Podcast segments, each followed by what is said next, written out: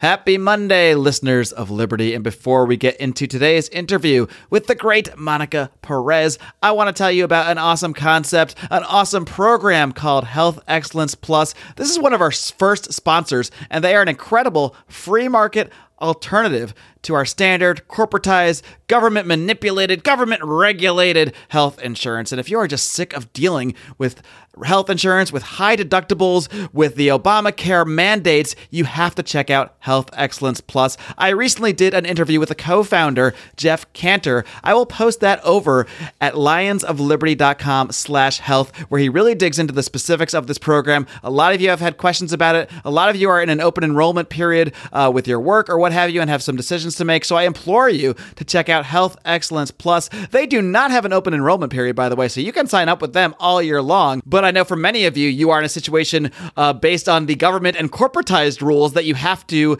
choose their healthcare services within this small window. So while you're weighing your options, you must check out Health Excellence Plus. You will be shocked at how much money you can likely save, depending on your situation, of course. So you can find that all at lionsofliberty.com slash health. I will also post the link in today's show notes, which you can find over at lionsofliberty.com slash 426.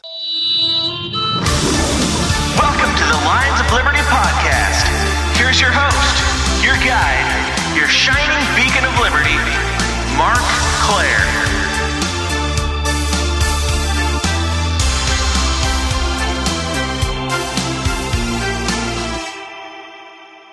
My guest today is the host of the Monica Perez Show, which airs on WSB based out of Atlanta. She is also the co host of the Propaganda Report, which you can find in podcast form. I'm very, very pleased to welcome for the very first time Miss Monica Perez. Monica, are you ready to roar? As a libertarian and a Leo, I was born to roar. Oh, well, we are just a match made in heaven here. I, I am a Leo as well. So the, the lion is uh, within me in many, many ways, both uh, astrologically, I guess you might say, as well as uh, I don't know if you know the full impetus. We went to Penn State, the, the founders of the show, so we have the Nittany Lion. There's just a lot of a lot of lion things, a lot of roaring going on. So I'm glad you're here to roar. I get it. I dig the theme. Awesome, awesome. And uh, Monica, you associate yourself with anarcho-capitalism, with Austrian economics, uh, all these crazy things, and yet somehow they let you on the radio. And so we'll we'll dive into all that in a little bit. But first, I want to get to know you a little bit better. So let's just start off finding out a little bit about what makes Monica Perez roar. How did you get into all this wacko libertarian stuff? Well, I was basically raised by uh, a libertarian. My father kind of I think he would consider himself a traditional conservative or a classical liberal. But his uncle was a Franciscan priest, really intellectual guy, very had a lot of integrity, and he used to try to kind of set set me straight when I came out with the typical propaganda that you'd hear in school. And I said something about the depression, and he said, "Read The Great Depression" by Murray Rothbard. Wow so I was, I think I was looking for it. I think I was Googling for it. And I stumbled upon an interview be- with, uh, of Hans Hermann Hoppe by Lew Rockwell called Democracy, the God That Failed.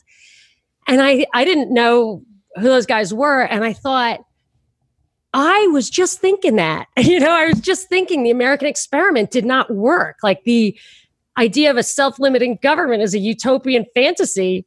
And I listened to it. I was like blown away by the interview. I got the book and it opened with, I think it opened with, it's been a while since I read it, that the real turning point, which most people think was the, I think most people kind of think was the Civil War was World War One, which w- I had also thought that I was like that was it, that was the point of no return.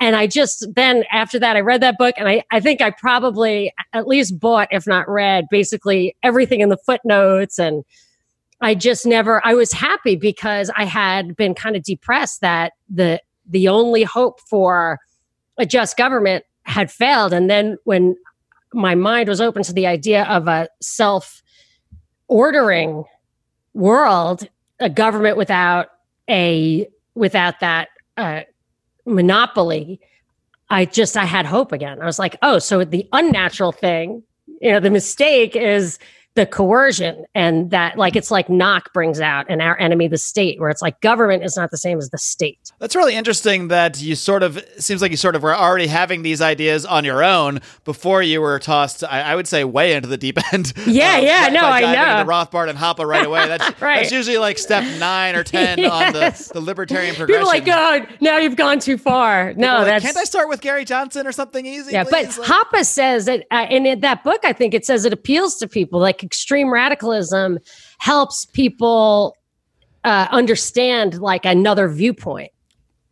Yeah, that's a really good point. and I, I think that you know, a lot of libertarians are often get engaged in this conversation about like how radical can we be? Like I, a lot of people will say I have these beliefs, but we live in the current society, so when I message to people, I have to adapt my beliefs and sort of meet them where they are, which is something I say too. I, I think there is truth to that, but I think that there's a way you can do that while still br- being incredibly radical. Uh, because if, if, you're, if you're not sort of waving the flag at what you want the ultimate uh, version of society to be or what your exact principles are, then they're going to be pointing in not even the exact correct direction of, of where you want to point them. They're going to just be pointing way shorter down the road, and they they might not even get to their first stop, let alone you know stop forty five at Hoppe or wherever wherever else you want to send them.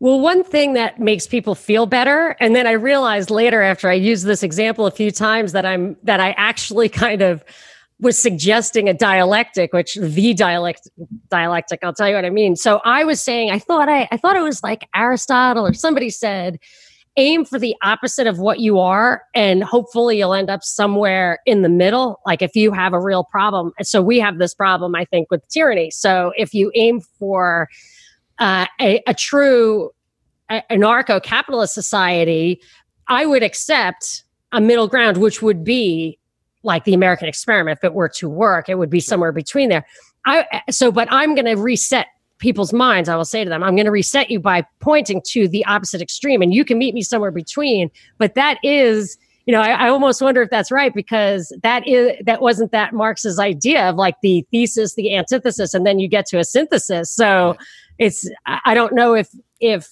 it's an okay idea. It's just been used as a weapon or what. Like I have to re, you know, have to think about if that's really what I want to own. Right. That's why I, you know, I really get bothered when I hear the uh, the criticism of you know you can't just wish for this whole libertarian utopia because it's never going to happen, and uh, maybe it will quote never happen in the perfect sense because but I, I always recognize that yeah this world is never perfect. No one's ever going to 100 percent agree with my morals, my philosophy, and there's always going to be that that tension and that conflict.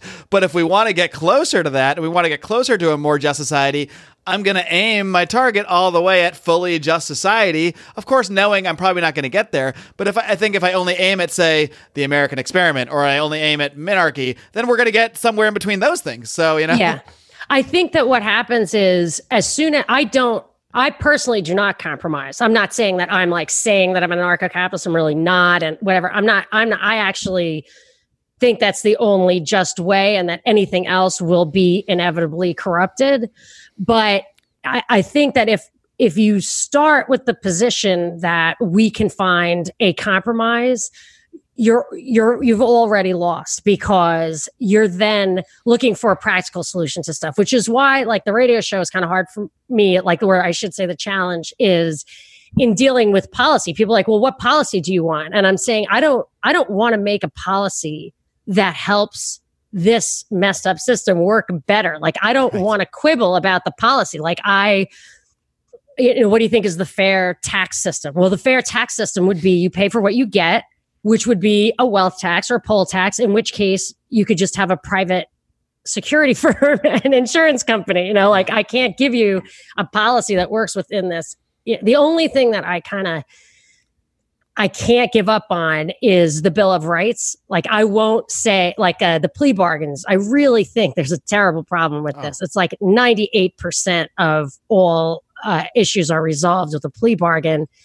And yes, a libertarian should say, well, you have the right to give up your rights. And I'm like, you know, I'm not sure when you live in this system, those protections that whoever cut this deal cut for us, I think we might have to just take those protections and defend them. Sure, we we have our whole show Felony Friday, and John has done so many interviews with felons and people who've been through the uh, the criminal justice system on this issue. And the idea of a plea bargain being some sort of like justice at all, really, in, in any situation under our current system is is absolutely absurd because basically what they do is they, they take these huge charges, they, they toss every charge on you possible, including like resisting arrest. Almost everyone gets that. You know, they, they just add all these charges. Which should on. be neutralized if you didn't have an underlying crime. Of Right, course you should exactly. resist arrest. Oh, yeah, it's, it's actually mind blowing that, that there are people that have been only arrested for resisting arrest.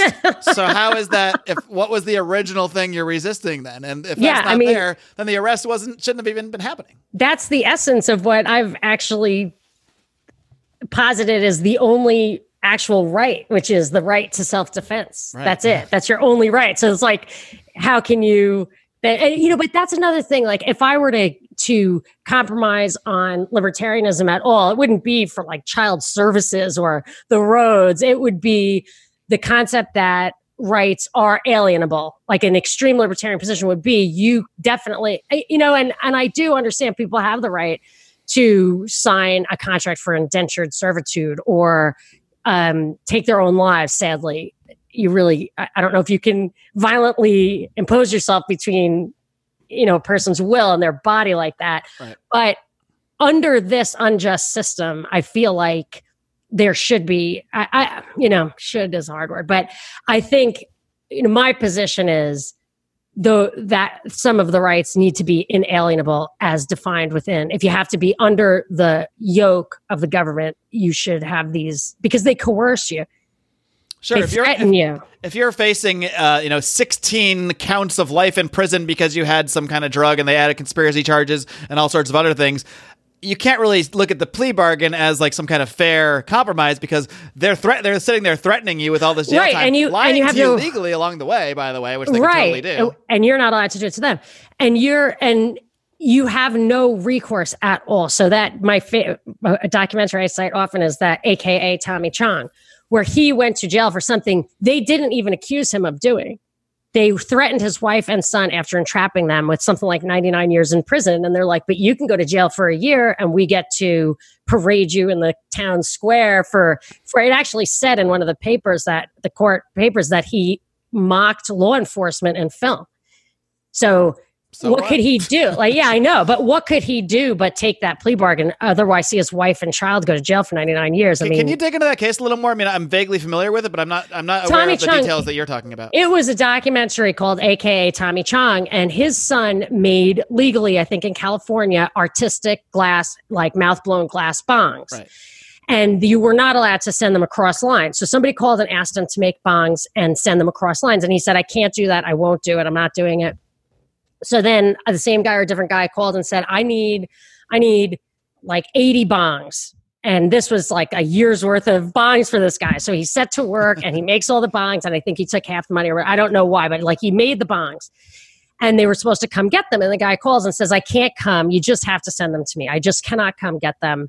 You got to send them. And the kid, like, he didn't want to do it, but he did it. He, but it was it was in the documentation that he resisted numerous times. Finally, they get him to send the bongs across the state lines, and they come in and they arrest the kid and i and i don't know what the mother's relationship was but they charged the son and the mother and then they went to and i, I believe it was they were facing 99 years now this is entrapment but like john DeLorean actually won if i recall correctly won on being entrapped and got off. And I, I think they were probably after him because he was competing with big auto but he got off on that. But nowadays i don't i mean when even if you have a 1% or a 10% chance of being convicted but the sentence is 100 years you you you can't you're not going to risk that.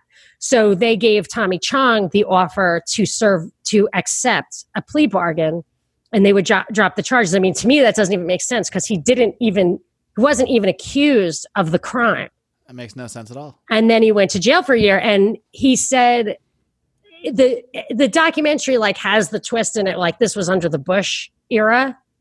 But that's a major problem is like to think that you know red or blue is not in on it equally Yeah, that's sad when even you know uh, something like that, which is trying to point out a true injustice, is going to spin it and say, "Well, this is just because the Bush administration was bad about this," and it does it totally takes away the idea. of, Negates no, the it- whole thing. It's this entire system that's the problem. because then It's you're a- like oh so just vote obama thanks see you later and then Great. Tommy Chong will never go to jail again, and everything's going to be great. someone else is going to bill cosby is going to go to jam. Hold your horses, kitty cats. I have to jump in here for one second and tell you about another great libertarian podcast. And this one is not your typical podcast. This one doesn't really focus so much on the ideas of liberty, but on music. And who doesn't love music in some form or another? I, I guess some people don't, but who really wants to know those people anyway? Let's be honest. Anyway, the show is aptly titled Sounds Like Liberty. Sounds Like Liberty is hosted by Liberty's favorite nerdy husband, Nick Pacone, and his wife, Lizzie. They speak to guests every single week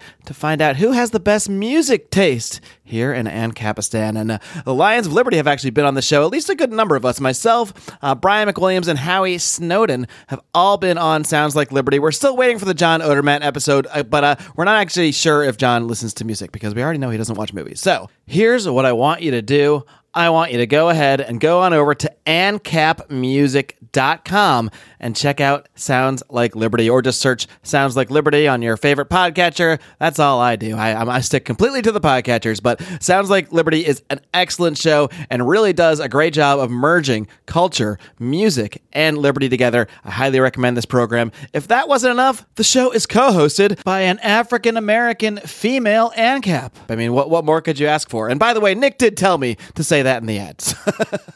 Do check out Sounds Like Liberty. Go to ancapmusic.com right now to learn more. So I want to get into your your um, your radio career a little bit. What what first interested you in, in radio, and uh, uh, like were you fully libertarian at that point? I mean, how did the, how did this all thing start for you? Yes, what happened was I had been an investment banker and I had kids and I just wasn't working and I wanted to kind of get back into it. But what I did was really uh, like a fresh out of graduate school kind of thing. I wasn't going to go back there, but I thought I could maybe be like hedge fund manager, something where they did it was like for people a little more maturity. And I decided to take these tests, the chartered financial analyst test. It's like three years of testing. There are three tests and they're super intensive. Like your brain, a lot of people fail them. Like you just have to think all the time. And that's when I stumbled upon Hoppe and like it fell into the super, super fertile ground. And I just like had all these epiphanies of like, oh my gosh, like, like the Republicans, the Democrats, like nobody ever really understands the true nature of their own party and they just keep us looking against each other and all this. So during this time of like intense brain activity, I went to a wedding and the gal sitting next to me was a radio producer on, on WSB, and I just like could not stop talking. My mind was on fire, and I and she was because she was on radio. I was talking about the Hoppe stuff and anarcho capitalism and the true nature of the bi the two party system, the two party psyop. And she, first of all, purely on the basis of the fact that I could talk incessantly without anyone making any kind of response, and the fact that these ideas were completely new to her, she immediately introduced me to the program director. And like the more radical i sounded i was just like no you don't understand. Like i actually you know there was a time when not believing in god was unthought of. Like mm-hmm. i'm there but with government. Like right. you can't even get your mind around what i'm thinking here. And they were just like that's brilliant. Bring that. And i was wow. like no i'm dead serious. And they're just like that makes it even better. This is a great character you're playing. exactly. no, I mean, I think the more I, the more passionate I was about it, the more they just thought this is genius. And I thought I can't I can't even like advocate voting at this point. How are you going to put me on a like a political a show where like I have the same time slot as Rush, you know, like Rush is during the week and I'm on the weekends. Like people are getting in their cars and like I'm popping up. So I, that I did uh, I did have to think about that a little bit. Like, how am I going to communicate with these people who haven't heard this, aren't coming from that place? And that's when I, I realized that that like the bill of rights they always say it's like god given and not government given mm-hmm. but these are rights like we can we can agree on that we can agree on that and if that piece of paper makes you able to stand with me then let's talk about that piece of paper and i don't care about just wars or you know you don't need to believe agree with me about non-intervention but let's just look at what your values are what our protections are and we need to defend those. Whatever argument they're telling you terrorism whatever the fourth amendment let's defend it together. It sounds like such an unexpected path at least in our modern context for someone to unabashedly put their anti-government beliefs out there, their their thoughts about entire being against the entire system that everybody, almost everybody anyway, currently accepts, and having and just ba- basically slotting right in and then taking right off and having your own show. Like I, am curious along that pathway. I'm sure you know maybe those original people you talked to were excited about it, but I, I gotta imagine there's an executive here and there once in a while that hears something you say that says, "What are we really putting this this lady on the air?" So well, I'm still on the weekends. Resist- True. Have you had any resistance along the way to like anything specific that you've said, or, or are they are they really just really great and let you just kind of do your thing? They they are really great. I'm always amazed that they well, what what that program director who's still there said uh, from the beginning. He would say many times like you're you're funny, you're fun, you're different, blah blah blah. He said, but the reason that you were on the air, like everything that I love about you, you would not be on the air if you weren't saying something different. Right. You're just, and I don't understand why everybody else isn't saying different things. So I feel like everybody's reading the headlines from the Wall Street Journal. I'm like, why, how, why did they get, why, why is that what I have to bring? Why can't I do what they're doing and still be cute and funny? Like, I don't understand. So I had to put myself out there and people, the callers challenge me constantly and it get, it, and it, it really strains my brain, you know, like keeps me in exercise and people enjoy that. So they are getting their voice. Like they are that, that, the more mainstream listener gets their voice. But as far as the people i mean even even my boss's boss they like it. They like it. And i just i mean there may be somewhere up there where they're like okay you know in the evil back room of where all the media giants sit together right. they're saying like we have our token free thinker over here. Like just keep her in that don't box. let her go too far. We'll take her out. Exactly. We can do the computer programs like how much how many hours we're allowed to give her before she actually gets you know movement going. Right. but they really they enjoy it. They they tell me i always have to make sure i can distinguish between fact and opinion uh, I personally don't like to be super combative. I don't like to offend people. I really just want to exchange ideas, and I mean, it seems to seems to work. You know, I don't know. I hope so. I like. I, I I don't. I never get. They never ever tell me what not to say. Well, that's that's awesome. I mean, speaking of kind of differentiating between fact and opinion, you definitely get into a lot of areas besides just your your beliefs. Uh, philosophically, you get into a lot of subjects, uh, controversies, some things that people might even deem conspiracy theories. But you're totally unafraid to tackle any issue. And I'm kind of curious how you sort of ride that line of, you know, obviously, if you're talking about something that might seem as a conspiracy, you're not necessarily saying I 100% believe this thing, but you're also open minded enough to say, look, I'm going to look at this angle of it, and we're going to explore it. We're not going to be af- afraid to explore something that goes against the mainstream. So, so what's your approach to an issue where, say, you have a little a gut instinct about something, or you know you feel off about it, and it entirely goes against the mainstream narrative? How do you address something like that, where maybe you don't have all the facts that can say the mainstream narrative is wrong yet, but you have some, and you have your your thoughts. So, how do you how do you kind of dive into things like that? Well, the best way to explain that is to give the example of the first time that it happened to me and i had this kind of epiphany of truth and it was i had sometimes i fill in for people during the week which is a much bigger audience and it's a lot of pressure so when you have a, for every you get like one caller for every thousand people or something like that so when you have many tens of thousands of people listening you're going to get a lot of calls and all those people are going to know all the facts right that's how you think about it like the cumulative right. you know it's like the wiki idea or the hayek idea of mm-hmm. Everybody together has the information. So when they, so when I would do a big show like that, I was really always like, uh, I would have to read everything. I'd have to know that I knew all the facts because I take calls and people are going to call and say, well, you don't know this, blah, blah. So that I was doing a show the night of the Boston Marathon bombing or one of those, like right around there. And I was like, I don't know if I know all the facts of the Boston Marathon bombing. So I was reading, reading, reading, reading, reading. And the facts, even in the same newspaper, the Boston Globe, were changing without retractions. And I was like, but that can't be right because this guy was that and that guy works for the CIA. And how can that be true? So then all of a sudden I was like, and then all these reports were that uh, the Tsarnaevs there was a lot of audio and video that they were surrendering and then they ended up dead and like a lot of really messed up things so my producer was like you can't go on the air with that stuff and i said well i'm not going on the air with anything else because this is what i think happened and we really had a, a problem, and it's because she loved me. Like it wasn't because she she was controlling me. She didn't want to get you, you know, booted from yeah, the station. like we became friends, and she was like, "People will be so mean to you," and I was like, "I don't. I'm just going to tell them. I don't care."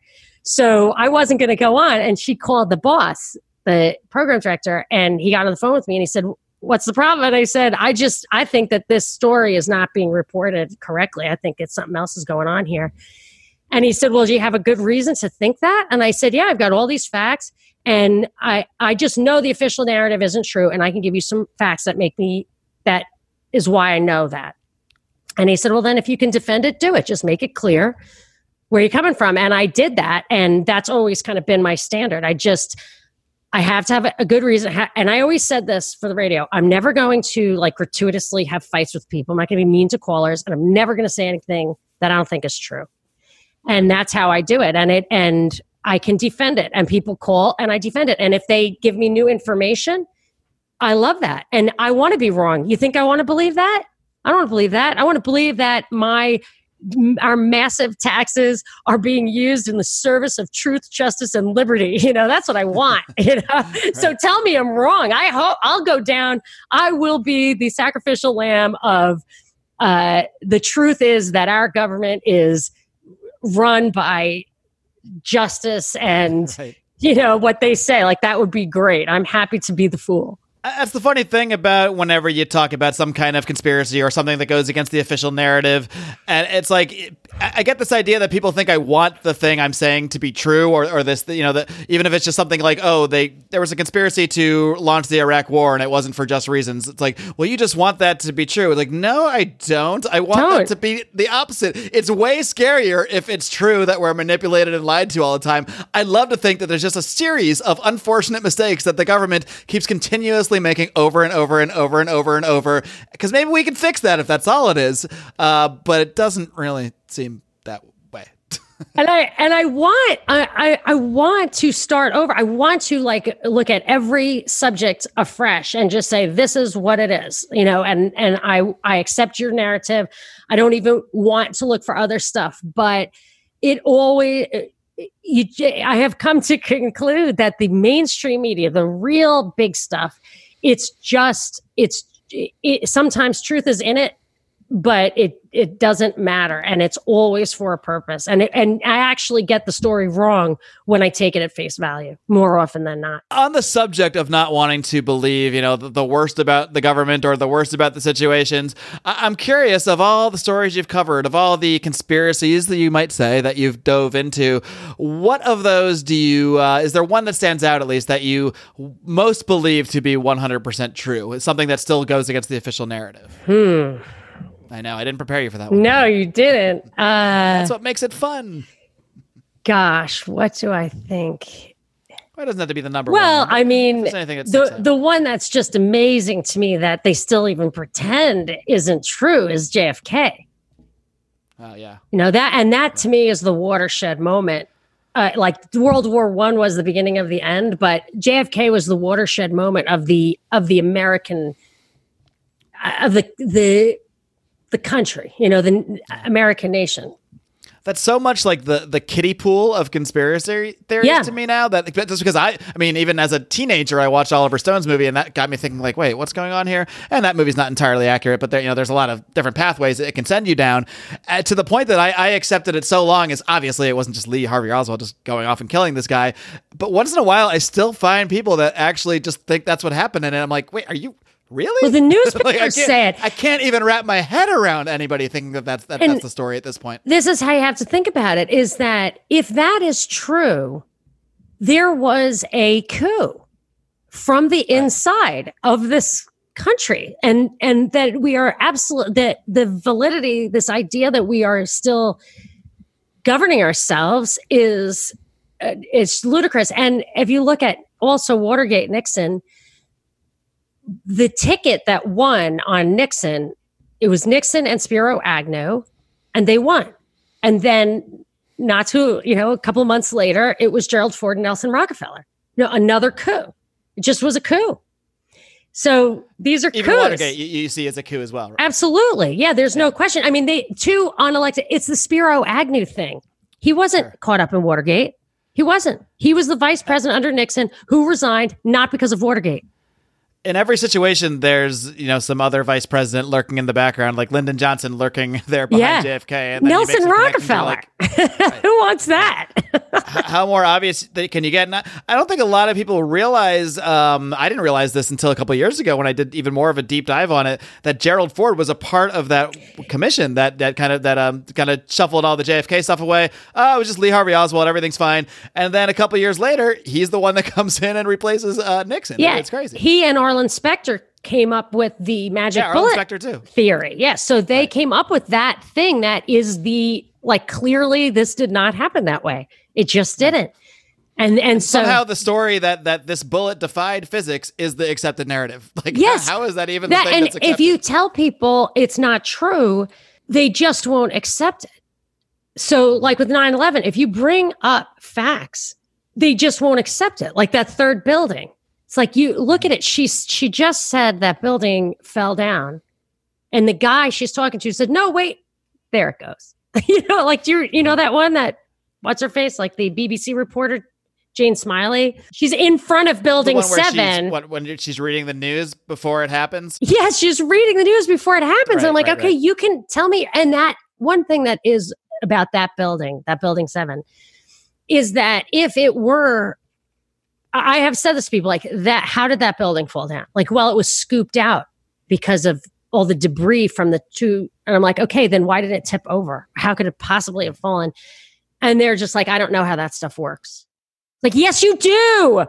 Every time I've read an explanation of that, like, you know, I don't pretend to be a physicist. There's a lot of people that, you know, make claims about bombs took down those first two towers, or there's people that say, no, no, no, the flames and the gasoline can all do that. And the fact is, I, I don't know who to side with on this stuff. But when it comes to that third building, to building seven, and I look at that footage happening, Right. there's there's very little way for me to wrap my head around that being anything other than a, a demolition. I mean, that's what it looks like. Otherwise, it would have tipped over. Their actual. That doesn't mean that's what it is, but it means it's what it looks like. And if someone can come up with an explanation, I'm I'm willing to listen. I don't actually get into details like that. I'm never proving, you're never proving to anyone anything they don't want to believe. So Right. when, I mean, this, but they will always say two things I don't know how that stuff works.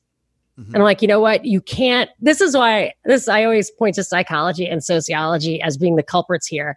They have systematically convinced us that we cannot believe the evidence of our eyes and our own reason because we have these weird psychological hangups that disconnect us from evidence, you know? And we think, well, I'm not an expert, so I just have to default Yeah. to the experts who always Well, seem to work for the government. Understand gravity? You know what I mean? Like just it's Right. just gravity. It would have tipped over. There's no way around it. So they think that or that people would have told, would have ratted. No, but people do rat. That's the biggest objection I think I often get to any conspiracy I talk about, whether it's uh, JFK or the moon landing or any of them, are always just like, well, too many people would have to know, and somebody would say something. So what's your what's your response to that general objection? Well, people do say stuff and you don't listen to them unless they're on the mainstream media. I'm telling you, I'm actually telling you to go look at the evidence. And then they then they wind up dead. Some of them end up Really winding up do. dead. Yes, the real. Boston Marathon bombing one had some of that. But I'm just saying, like, don't even believe people. Just like I will tell you convincing evidence. I'll tell you how I got convinced. I got convinced. I was, uh, when I started my radio show, I didn't believe any of this stuff at all. Mhm. But Hmm. I had to do my homework because I had to take calls on different subjects. And then once the Boston Marathon bombing thing happened, I was like, oh my gosh, I have to like really revisit. Because when I saw those guys saying, if anyone has seen these two terrorists, here's some video of terrorist one and terrorist two. I was like, those guys were on your watch list. You got a letter from the Russian government uh, like a year ago about them. They were at your CIA training thing in Chechnya and they live one mile from there. You don't know their names? I just Googled it and found their names. Like, what are you talking about? So they, they just, when I saw them, the government like just lying about that stuff, then I was like, oh, like the, the thing that made the scales fall from my eyes is like, I just, what I had always said to myself is, I just don't believe they would kill Americans for their purposes. Like, I just don't believe it. And then I saw that they would, or I thought that they did. I don't even know if they did. You know, I don't know. But then I thought, okay, they would. And then once, so that is really, I think, for me, that was the sticking point. I just couldn't believe it. And now I realize there's like two possible, three possible explanations. One is they're just totally self interested and don't care at all. Mm-hmm. Another is that there's like occult forces at work. Like there's some weird, you know, I just, I don't get into that stuff at all. Like I don't, that to me, I just, I can't sometimes it seems like the only explanation though it does it know, does. like nothing else makes sense so maybe there's like interdimensional evil uh, forces no yeah it could be. And like i think that people are like well they're interdimensional beings. And i'm like you know what? Come to think of it jesus i think and i'm totally not blasphemy jesus is an interdimensional being right like the angels by, were by any by any definition yeah. if you accept that story Interme- yeah, inter yeah angels were interdimensional so i'm just saying like i'm not even I don't really do not. I, I am struggling to understand the true nature of power on Earth. I do not really fully. I don't think we can grasp the true nature of power in the universe. No, we can't. But so it could be the occult thing. You know, I don't know, or maybe even where it they don't actually have occult beliefs, but they and this I think is kind of an evidence where you can have secret societies and stuff where they have rituals that they don't even have to believe calls you know has an interdimensional message that it had what it actually does is it creates bonds and you know control of other people and all that. It could be like at that level which are you talking like uh, bohemian grove st- yeah stuff, yeah uh, or cremation you know, of care weirdness? yes well i don't know that one but but like well cre- cremation of care is the is what there is the cer- not that i ever look into this stuff but it's the ceremony that uh, that supposedly they were doing at the bohemian grove in that famous video that alex jones supposedly that gave alex jones his bones yeah. And they're supposedly sacrificing a fake child or something, right. which is just a, a, recreation. Yes. But then there's also so, some some say that's just the the ceremony one, and then they actually do a real one. Well, I did. I don't know. I don't get to go to these things. No, so I did I see a very convincing interview with a woman who said when she was nine years old, she went to one of these like things where she and her sister uh, and other children were I don't know if it's a human hunting party or whatever, but like. I was very convinced that this woman had a an experience like that with uh, elite people and had ritual significance. I didn't really go beyond that. I don't really go beyond that. But like Skull and Bones, I mean, they definitely have rituals and they have a pact. I mean, I think they admit that. So, and then randomly, two of them ran for president against each other. I know. I mean, yeah, and it just, works. Just happens. See, that's the thing. This stuff does work. It's it's um it's like doubling your odds. Like if you double the rice on every square of the chessboard, at the sure. end you own the world. But the third, I mean, even if it's as even if it's as simple as just powerful people connecting and associating and you know making backroom deals, it c- could just be as simple as that, or it could be you know they're accessing. Well, to always prefer the Skull and Bones Pact is to always prefer a bonesman. If given two people who want a job, and they can both do the job equally well, supposedly, give it to the bonesman. And that in itself will get everybody, you know, like if you're coming from Yale, right. you could basically populate the entire upper echelon. It's kind of, of like very, way.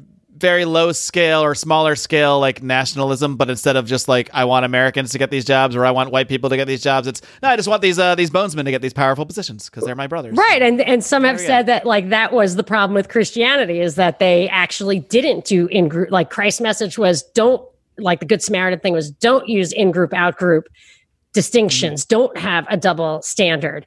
And that that makes uh, Christians have a terrible disadvantage. But the other, the last point I want to make about like the possibilities, mm-hmm. the third possibility would be that they justify loss of innocent, unwilling human life, like say in the Twin Towers, the same way that they can justify a draft. So they're taking unwilling Americans and throwing them into a war and killing them against their will for the good of the country. I don't believe that, but they probably tell themselves that. That's a really good, not good, but it's a really uh, interesting. Uh, inter- interesting way to look at that because nobody, I guess most people don't make the connection that there still is a draft because it's not actively being used, but it's still there. You're still required to register it for it under uh, felony penalty of law. I believe. I believe you can actually go to jail if you don't register for the draft. Um, so that's already the threat of violence right there. But um, you know, it's it's a really good point. People that would say, well, they would never sacrifice Americans for you know a terrorist attack to for some agenda or something like. Well, they they do it all the time. It's already part of the law. They did it in Vietnam. They sent a bunch of people to their deaths, certainly knowing a bunch of people were going to die for some other motive. And so that they didn't want to go. Right. It's not even remotely unprecedented of a, of a thing. We're just taking it to one more level and saying, well, maybe they actually do some of the that violence here too. Yeah, and they would have Maybe. thrown them into cannon fodder if you could count on a soldier who was not voluntary. They put them in jail to make the other soldiers be cooperative, but it was totally involuntary, and they could use the same justification to make themselves sleep at night. And then the, a lot of the people who do this, like they're hailed as heroes. It just makes my you know skin crawl. Monica, one thing I got to ask you about is something that you have in your Twitter bio. It says Ron Paul Ron Paul scares you. I scare Ron Paul. Monica, why do you scare Ron Paul? well, I don't think I do anymore, but but people because I would say I don't believe even in minarchism. I don't even believe that. Like I was raised, my father taught me that the government has three legitimate purposes: national defense, the police, and the courts. And that is the basic Ron Paul view. I mean, that's yeah, what he that's a minarchist. But but I, I I interviewed him once. It was like the greatest day of my life. Oh, yeah. Um, interviewing Ron Paul, I was like, I'm just going to circle this day on the calendar and only point to that day forever. I just, yeah, I was so happy. And I was widely cited as being the first. Uh, I remember after I did it, I told my husband that he referred to the deep state, and that was, and my husband said he actually said deep state. This was way before Hannity latched on to that. and w- yeah, way before it was a Trumpian term. Yes, it, yes, it was probably before Trump was Trump. Now it's just used to describe Trump's enemies within the government. oh, Obama that- that is- holdovers. right, but that but that is not really describing the deep state as, as we would understand. That's why I say like Obama holdovers did not kill JFK. Like just Right, keep that in mind. But he said that. But so so talking to him then, I felt like I'm definitely not scaring him. But I but people would this was a time when I wrote that where I think it was like around 2012, maybe 2011. So that was his big run was 2012 and people would say the the people on the right would say his foreign policy is dangerous. And I, I- so he scared them with his peace talk. you know, he scared them with his golden rule stuff. And they- That's horrifying. I know. They were just like, you like, don't want to "Oh, go around attacking people. What are we gonna do? how can we stay will safe survive?" if we don't make enemies? Like, well, Right. So uh, that was, I was trying to tell people, like, you stop, you can't even handle that. Just keep moving. I'm kind of curious on, on that front. What are issues that are there certain issues that you have that uh, frustrate you when discussing them with other libertarians? Because frankly, I get frustrated often because a lot of people I point to Ron Paul as my inspiration for becoming a libertarian, but I disagree with Ron Paul on many things. I'm not a minarchist, uh, and um, you know he doesn't. And he, like you said, he's said many times, you know, the legitimate purposes of government are X, Y, and Z. And uh, trust me, if I would take Ron Paul's world over anything else we've been re- realistically ever offered by a politician in a heartbeat, but I, I do run into tr- problems where uh, you know sometimes I'll try to describe an issue and my, my views on it. Maybe just say immigration, for example. It's one that's been That, contentious lately. that's the one I was thinking. I mean, that's there a go. terrible that's one. because it's a terrible it's a terrible experience because i have people have been vicious on twitter with me and i i'm not even taking a i, I don't even take policy stands because we don't live in a free society so i i'm not going to tell you uh, given that 95% of what i'm saying is not free give me how you would run the last 5% i'm like well I, do i really want to fiddle around with variable interacting variables like that I don't want to run the last five percent. Better, I want to Right. end the first ninety-five. and and it doesn't you it's the whole bureaucratic apparatus is about if if it were legitimate if it, it was being operated in good faith is about how this massive policy structure interacts with itself it's central planning it's central control to figure out you can't have it you, you ha- it, it's that's why i love the pricing mechanism all information feeds into every price just by virtue of individual action of taking a jar of peanut butter off a shelf at a dollar and not taking it off at two dollars. So, so I'm not interested in how to for policies to interact with each other. I'm not going to give you an immigration policy, but I am. I wrote an article that I thought was really, I really put my heart and soul into it. It was called Libertarian Immigration Conundrum. And I just talked about what it's, i absolutely believe in the right to work and travel. There's no question about that. What I object, I object to a few things. One is uh, people don't see that the right to vote is somehow uh, fused with this right to work and travel. And that's what makes it a political issue. Why not just say that because who care like who I personally don't think voting in a just society with objective foundational laws is it really important? It shouldn't be important at all. Like no vote should have the power to take away my basic rights. So I don't really care that much about a vote. And absolutely nobody emigrating to this country is doing it so they can vote in our system. They could do that on vacation. I hate when I hear that, as if as if there's a bunch of like poor people who are fleeing uh, famine and Right. poverty, and they're like, if only I could get to America and vote Democrat. Like what? No, that's not Right. anybody's situation. they don't at care all. at all. So you could just say the the same criteria for voting. It could be the criteria for being president, or you know what I mean. Just like if you're not born here, you can't vote. I don't care about that. I'm not recommending that policy. Sure. I'm just saying if you can separate the issues, you can understand them better. And then what they're actually doing then is, and another thing that they do to make this immigration issue so so powerful is that they have uh, so hobbled our private property rights and our right to associate freely or not associate freely that if you are not permitted to decide who comes on your land or not or your public property or not then we all share our private property all extends to that border so I, I'm I don't discriminate. I don't prefer discrimination. I I don't like it, and I would not go to a retail establishment that that had policies of discriminating. I just would not do it. But I also wouldn't go in there and drag the guy off to jail because he has a policy of discriminating against brown-eyed girls. You know, I just Right. I wouldn't do it. So I but if he just doesn't like brown eyed girls and he gets to vote on if all of us let brown eyed girls in or not, Right. That's when we have the problem. then then I have to agree with him. So I don't want to do that. Give that guy his private property rights. Don't let voting be so important or make it a, a thing where you have to be born into it or what. I don't know. I'm just saying there's like a lot of different things that that the immigration issue is used to uh, inter- and it, to diminish our liberties in this country. And in my mind, I'm an anarcho-capitalist. I'm not a fan of uh, nation states and the power and the war and the taxes, but I do recognize that we do have a piece of paper that the entire world looks at, and there is something about a piece of paper with some, uh, you know, that people accept as legitimate. That Bill of Rights tells people this is the line and as it as we allow it to deteriorate so the whole world deteriorates and eventually they really look to us. If you look at foreign pre- they, they refer to our rights as if everyone has those rights and they should.